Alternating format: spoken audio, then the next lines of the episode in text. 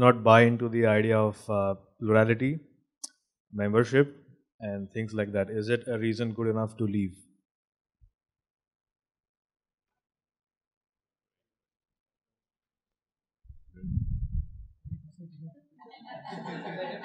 Great question. Um, okay, that was it. it I, I wouldn't say is a, a, immediately that's a good enough reason to leave.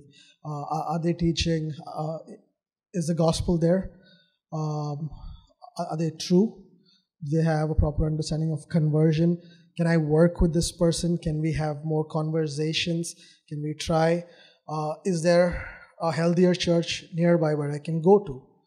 Um, if that's not there, then I've got to suffer here for some more time. I've got to be there. Uh, if there is a better option, then I can say goodbye and go there. That would be my take. Uh, but um, we want to see uh, biblical practices of uh, government, of maintaining the purity in the church, but uh, if I have nowhere else to go, then and, and, here there are some things by God's grace which is which is good and not bad. They've got the basics, you know, some of the most important things there. Then I'll I'll stay back. I'll try and work with it. I don't want to be contentious. Uh, I, I don't want to be a pain to my pastor. I want to help him. Um, you know, in a way, sort of shepherd him through something that he doesn't see um, and maybe that might work. Pray for him. Uh, pray that God would open his eyes to see this. That you know, it's it's God's word, uh, ins- uh, inspired by the Holy Spirit. That the Holy Spirit would help him see these truths. And uh, yeah, you, you, if you've given it enough time, enough work, and you find a healthier church in the neighborhood, um, then you can probably say, okay, I, am going to go because I believe these things, and um, a, you know, very amicably say goodbye and join the other church, and be clear about why you left and what's going on and how hard you've tried. And just uh, be very honest about those things, and then uh, go to the church that's there. But if it's not there, then stay there, stay put, and wait for God to work. Uh, it's it's God's church; He'll deal with the people.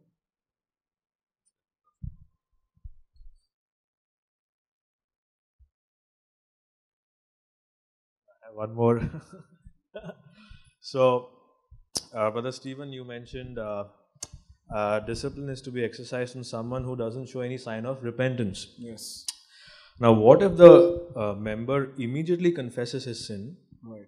Uh, but it's a one-time sin. Let's let's say, for example, a robbery. Right. Would you discipline him as a church, right. even though he says, "I'm not going to commit a robbery again"?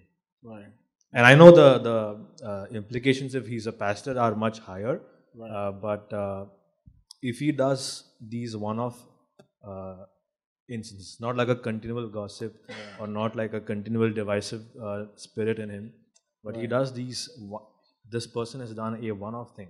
Right. I know. I mean, uh, if he's a if he's married an unbeliever, he cannot repent of it unless he divorces that person. So maybe that things are clearer there, but mm-hmm. something like um, the the best example I could give is robbery. So right. it's a one-time act. Okay, right. the church has come to know about it, and he's still coming, and he is in some serving position in the church, right. and he has said, "I am not going to repeat it." Yeah. Would you still do something so that the church realizes that doing this is an issue for us? Right. That's a very good question. And the answer is that it is very difficult for me to decide by myself. I need to discuss with the fellow elders as you because we don't believe in a monarchical leading of the church, but in the plurality of leadership. So even if I decide to remove him or to have him, I need to discuss with the with my fellow elders and involve some mature believers in the church and share my opinion with them and ask them what do you think about that. So it is not one man's decision; it is a uh, church decision. That is one thing. But personally speaking, uh, it depends upon the intensity of that robbery. And uh, secondly, it also depends upon what is he doing in the church, responsibilities. For example, if he is a treasurer in the church and if he robs money from the church, yeah, we definitely forgive him, but he may have to step down from his responsibility for a while until he proves himself being trustworthy. So, no, no, no. I don't think so that we can remove the membership since he is repentant. But we may remove some responsibilities in the church as an act of uh, temporal discipline so that he would take his confession seriously. And sometimes it's easier for people to confess what they are doing, but unless the discipline comes, the genuineness of that confession is not shown. When, when you discipline temporal like this, sometimes they'll say that, oh, then I'll leave the church. That shows that how, how much they have truly repented.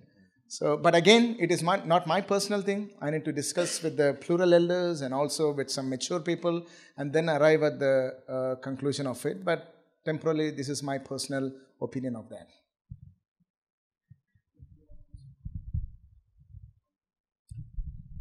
I think what I think when we think about church discipline, we are always tempted to have a list of sins that we can strike one, you're out.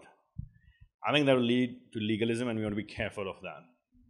I think more like um, Jonathan Leeman's book on church discipline, read the small book, very helpful, talks more about gospel framework, thinking in terms of um, uh, rather than specific events, incidents, um, this sin will lead to this, then uh, just primarily in church discipline, what we are saying is we don't trust your confession anymore.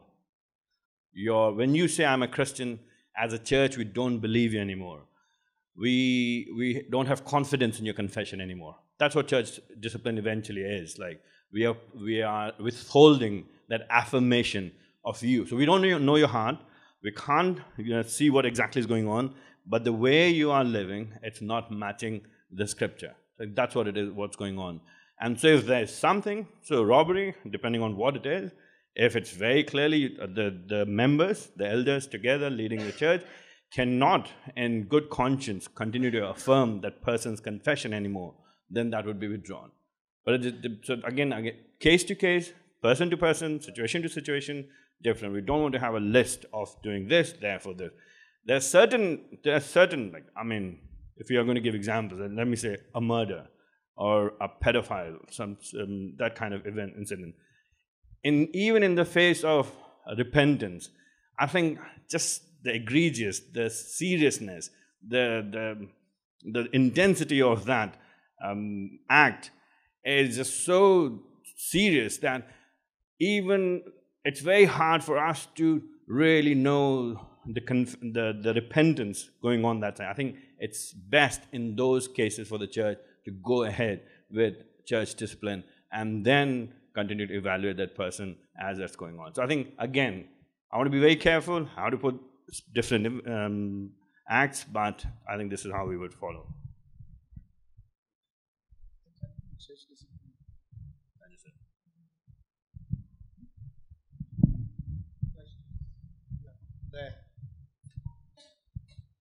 and confessed in the church. So, for example, he was caught in immorality no one caught him, but he came and confessed in the church. So can he work again as a pastor there? No.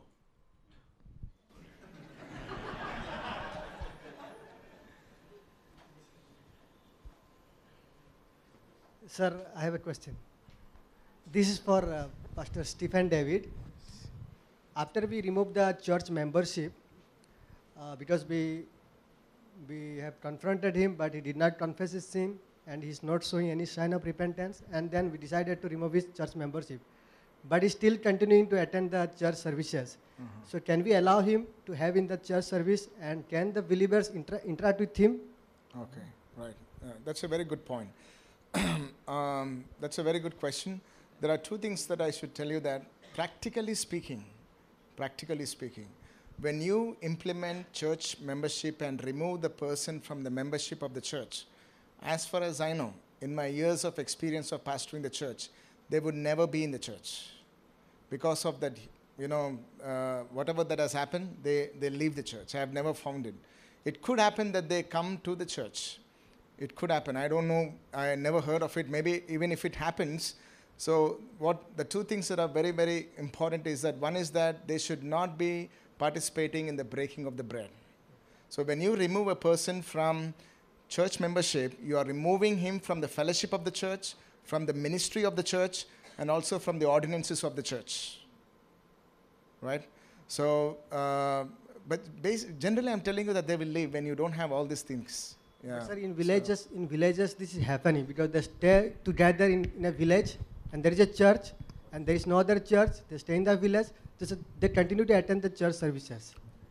So um, I'm not trying to contradict you, but um, in our experience, we've had people in our church whom we've disciplined, church discipline, um, withheld communion from them, had members meeting, not a general meeting, members meeting where they were present, and we talked about things with them. It was a long process, and they continue to come to the church. We want them to come to fellowship. Why do we not want them to be part of the fellowship? This is where they would hear gospel preached to them week in and week out. But we do change the t- tone, the, the way we treat that person. Not disrespectfully, but we are not going to treat him as if, hey, buddy, how are you doing now? It will change. I think the conversation will change. So we've told our church members, here's so and so. We're not going to address this person as a brother anymore. But if he comes here, we want him to come. And please talk to him, but talk about gospel, talk about repentance, talk about turning back to Jesus. And we've seen people restored. It has happened. So we've seen people come, some there are people who have left, but there are people who have been restored too. And I, I see what you're saying about the rural uh, context, yes. Yes. Yeah, Oh, you, no, sir. yeah, of thank course, you. yes, I, I got the answer. Thank you. Yes, yeah. Ask why and what is the is there any provision for reinstate um, I think I think the the office of a pastor elder, um, it has certain um, standard sanctity. We have to emulate, and be an example for people. I think you just lose that by engaging in certain kinds of sin. One being adultery, very very clearly. Can a pastor be re- res- restored to pastoral office? Um, I am probably of the minority position school. Like there's a spectrum of different people think differently. I think it's just. I think probably yes, but maybe after a long time. How long? I don't know. So I don't want to put two years, twenty years. I don't know, but a long time. But then you'll keep coming up. But, but how many years? A long time. I think that person needs to prove himself. Prove himself um, again. Just the trust I think my the other the, the reason why I'm saying is Indian churches are too quick to reinstate pastors back into pastoral ministry, and they shouldn't. I think we need to have a high standard, not perfection, but I think these, uh, yeah, I mean, there are certain sins we expect Christians, certain sins we don't expect, and then suddenly, when it comes to pastors, oh my goodness. Therefore, we we've got to be more careful. Uh, one of the qualifications of an elder, for Timothy 3, is to be blameless, above reproach. And I'm thinking about. So until that can be restored, that characteristic that's required of an elder can be restored, I'm not sure he should be reinstated. adultery. I don't say that you shepherd my wife. So he loses trust. I think that it is our conviction that that person cannot be restored because he lost that trust. He can do ministry, he can be a member of the church, he can do other things, but he cannot be a pastor. And even if there is an exception, I'm sorry, um, uh, even if there is an exception of he being restored, maybe it is after many, many years that he shows signs. Because a lot of pastors, when they are immediately restored, fall again in the same sin again. So that's why Paul says that in 1 Timothy chapter 5 that do not be hasty in the laying on of hands and share in their sins. Because when you hastily install pastors or restore them, you are sharing in their sins because they see it as an opportunity again to sin because there is no strong discipline. Yeah, thank you. I have a question uh, to uh, Brother Nathan. You spoke on membership. Uh, what are the practical steps do you take, or does one take in a church to ensure that the confession of somebody is genuine? And, sorry, I just also want to ask uh, if you go through those steps, what about a church that has been established but uh, may not be on the criteria that is biblical. How do you go about changing the whole thing? Um, first of all, the uh, talk about uh, uh, talking about the uh, confession and uh, how that all works. It's a slow process. I would go at it very slowly um, and repetitively. Um, the word "remember" in the in the Bible is written often for a reason. And from a very experiential standpoint, I think that's what uh, that's what we want to know. How did I implement? I have uh, perhaps gone at it too fast myself, um, because what we are having to do now is go back and have member interviews one on one. Because the we're we're thinking about the goal for that person and goal for that church.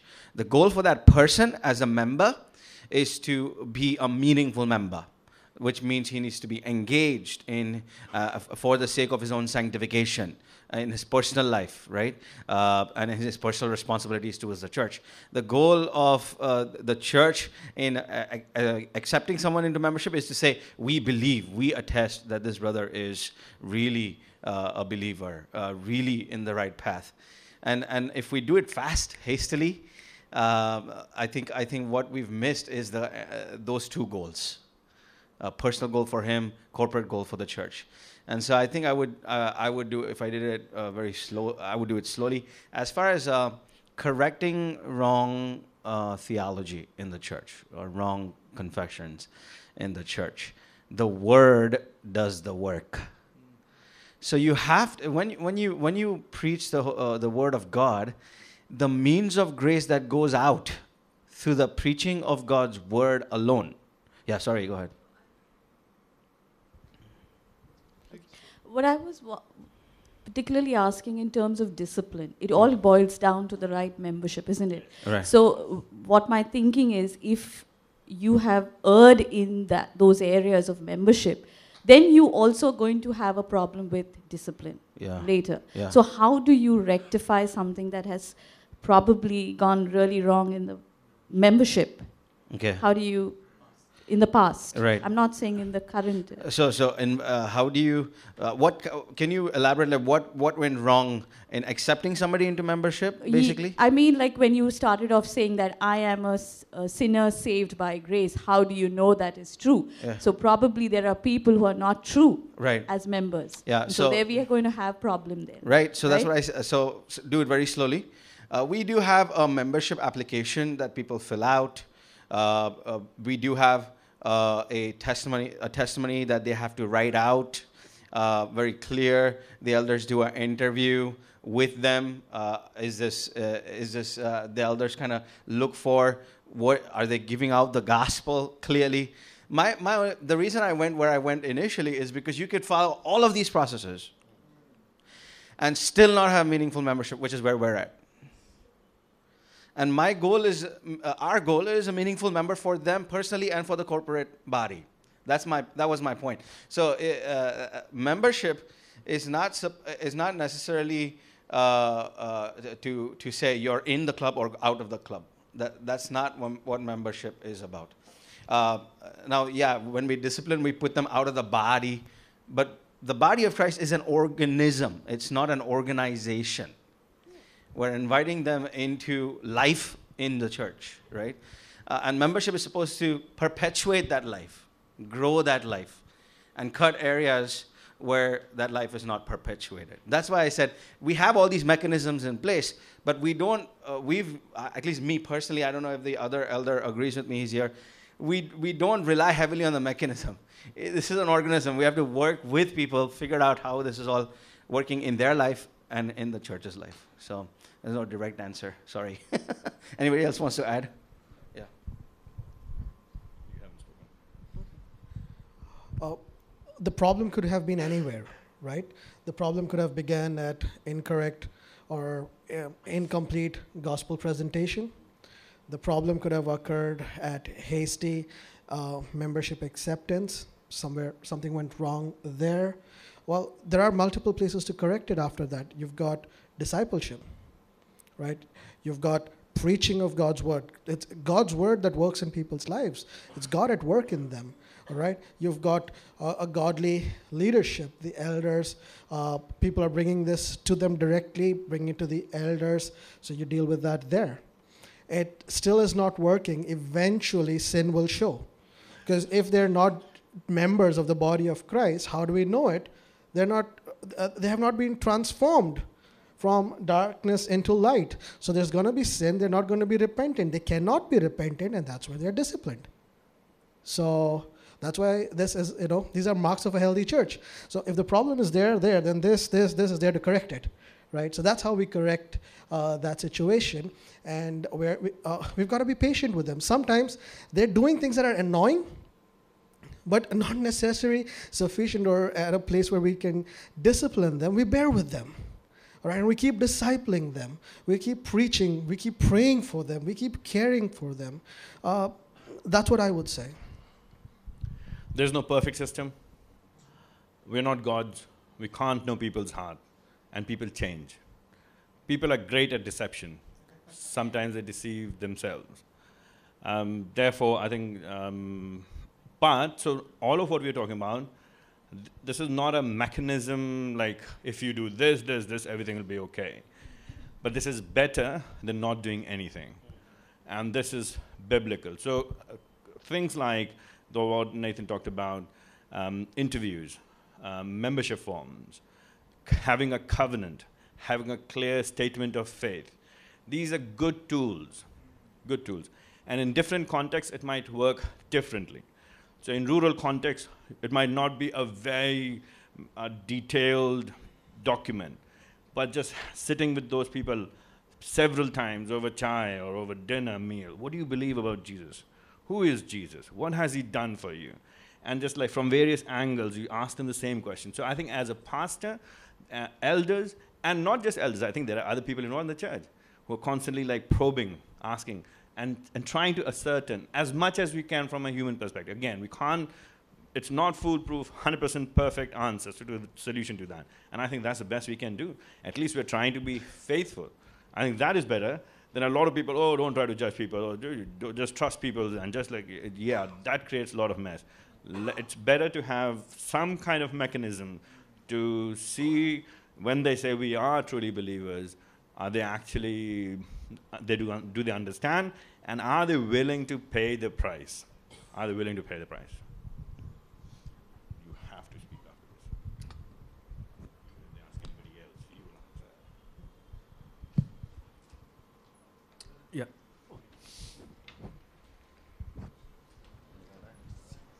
Uh, sir, uh, uh, if anybody comes to your church, sir Nathan, and asks church membership, what do you say?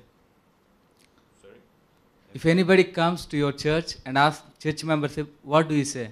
Ask to be church members. Uh, they want to. Yeah. What do I say? Yeah. Uh, well, great. Let's talk. let's talk uh, over coffee or something. Let, let's get to know each other. Hmm. But I don't automatically make the members, if that's the question. Yeah. Then, after after your tea, Yeah. So we have we ask about we ask questions, brothers. Well, we ask questions about the gospel. We uh, if you're asking me about the manuscript of my conversation with him. okay, we- okay, that's yeah. not. sir. But then that means you're trying to come at a point at the salvation. Uh, no, yes, uh, salvation, genuineness of their salvation. Yes. Okay, that means you're making salvation is necessary for church membership. Yes. Regenerate church membership. That means you are not uh, taking salvation as a different one, but you are adding it to the church. Mem- means in order to be church member, church member, you need to be saved. Yes. Amen. Yes. Okay. Okay.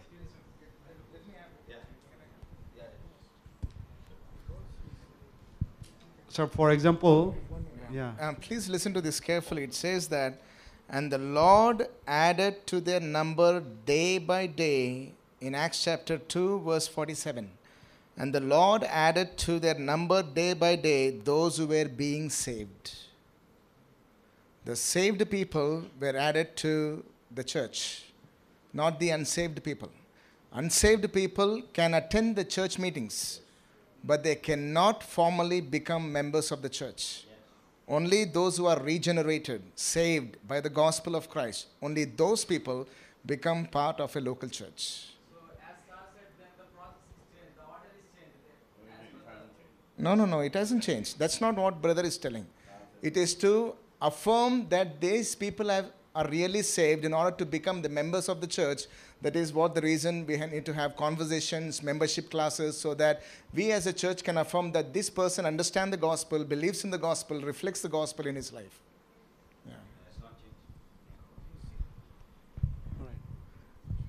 For example, I'm not a member of my church, but my dad and mom, they are the members of my church.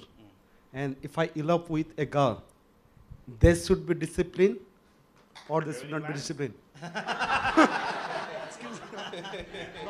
asked you this afternoon, when are you getting married? Actually, sir, no, no, no. Actually, normally it happen in our churches. So just I want to clarify. That's what people ask us. Would you be disciplined? Would your parents be disciplined? I am not the member of my church. My, my mom and dad, they are the members of my church. Mm. So they should be disciplined or they should not be disciplined. Uh, they can be told what's right and wrong, but they can't be disciplined. You, you're the one who's, yeah, to be. Di- but the thing Is I'm not the member of my church. yeah, so they can't discipline. They under can discipline only, that, that's not your church. It cannot be my church if you're not a member of the church. you can attend at that church, but that is not your church. You have lots of people attending different churches, but they are not members as long as they're not enrolled in. So.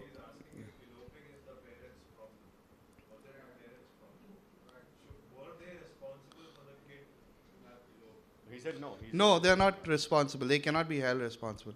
They can speak into his life, so the pastor can or the elders can tell him what to speak, uh, guide the parents, but they cannot be held responsible for anything that he does.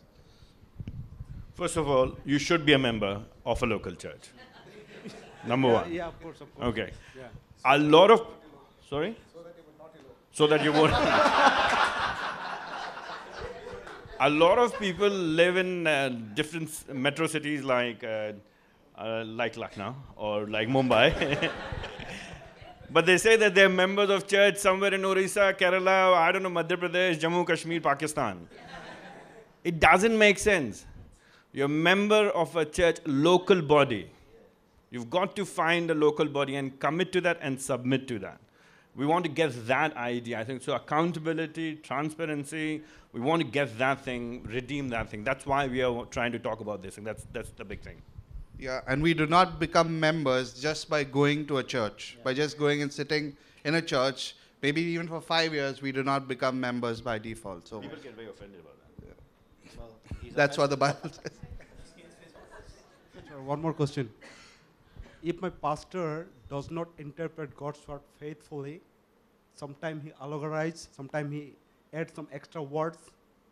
If he's not faithful in interpreting God's word, he has to be removed or we will tolerate in spite of knowing his faithfulness in interpreting God's word. Is he faithfully preaching the gospel? I think we already kind of touched this before. Is he faithfully preaching the gospel? Is he faithful to the text?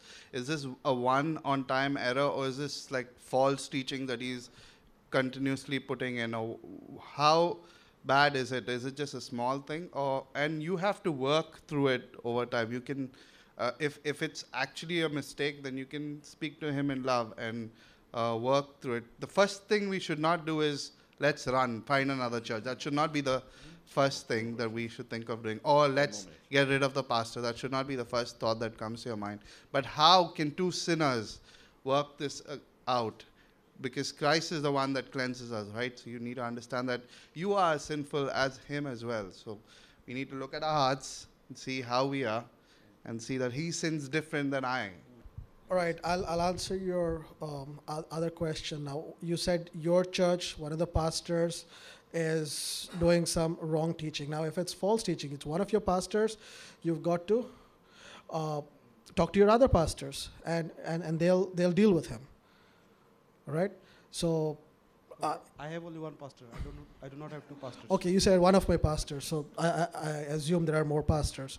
All Uh, and if, uh, well, one of the responsibilities of the church, I said the leadership, there are different uh, levels. The congregation, that is a body of members, a meaningful membership. They have covenanted together to guard the gospel.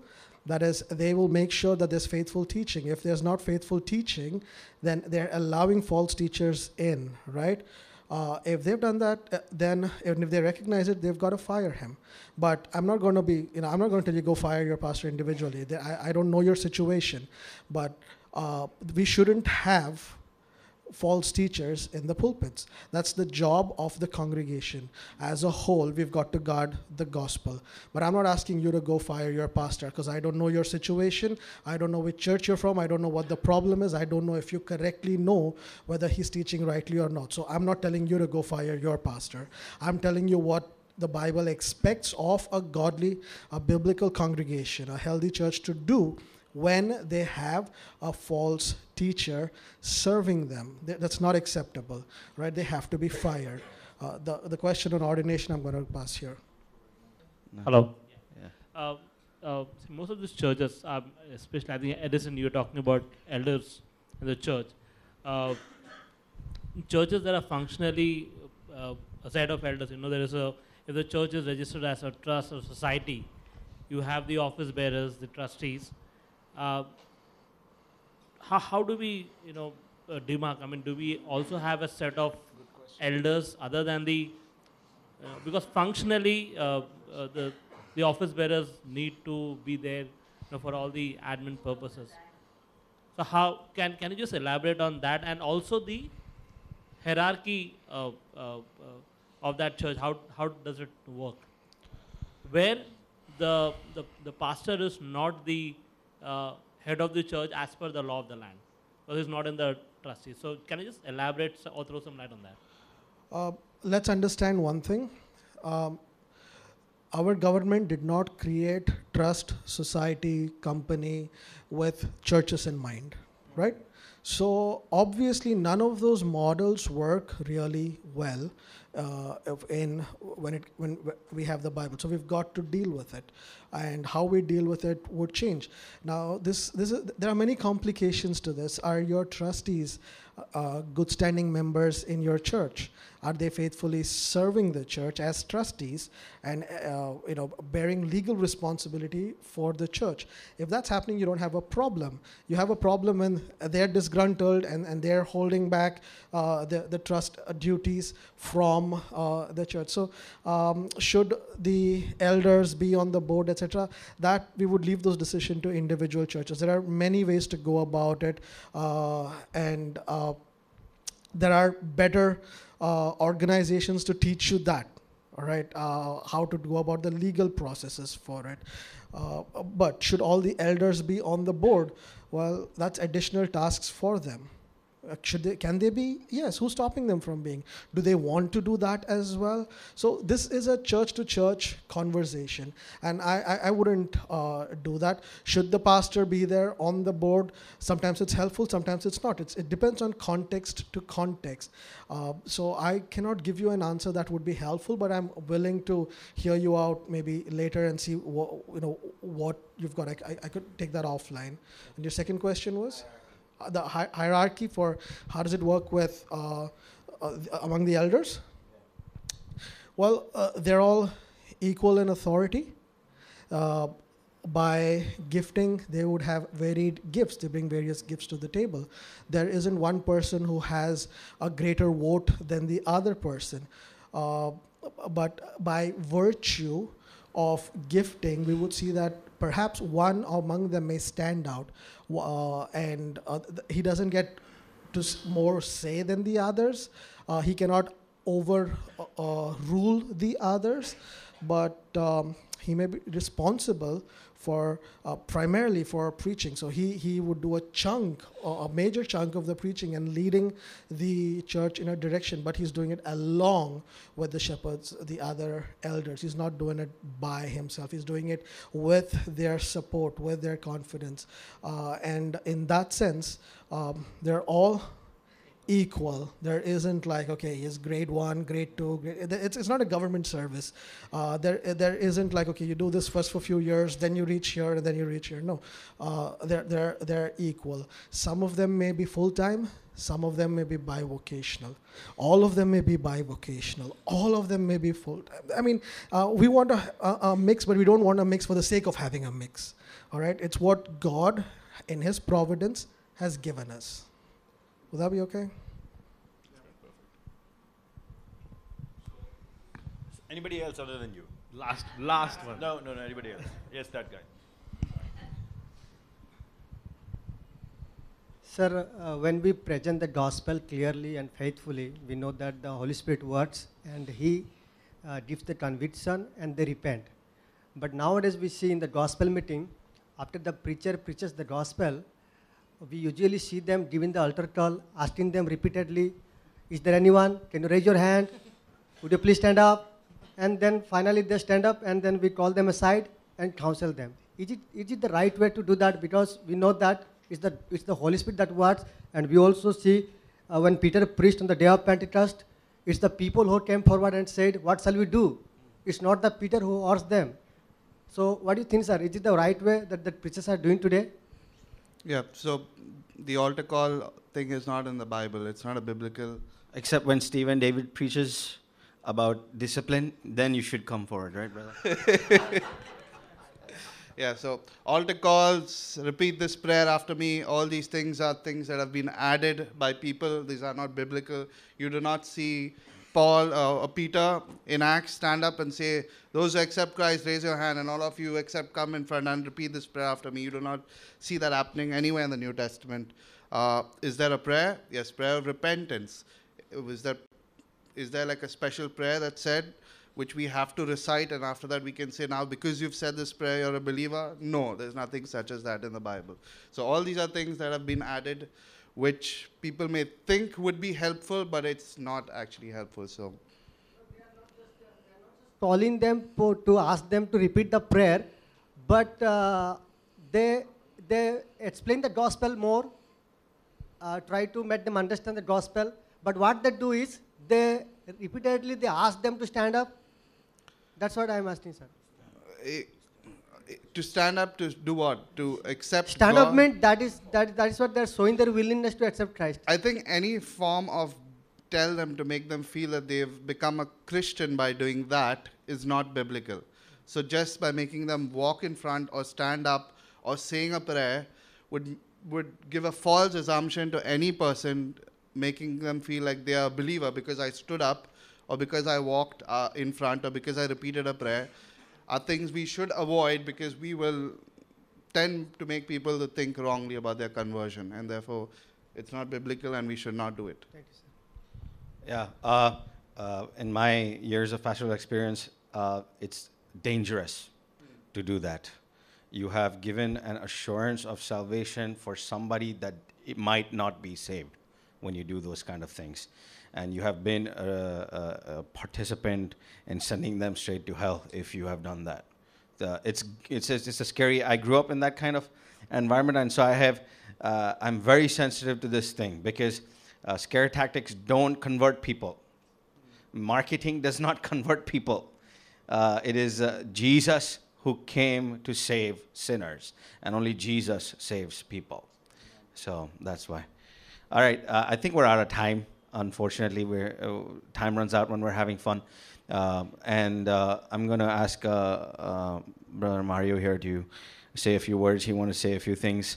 Please don't forget to go to All India Pastors Conference uh, website, register. When is, uh, do we have, uh, uh, the uh, end of Jan, you can, uh, it'll be updated and you'll get more information about that. But, uh, Brother Mario, go ahead. And thanks for coming. Really appreciate it.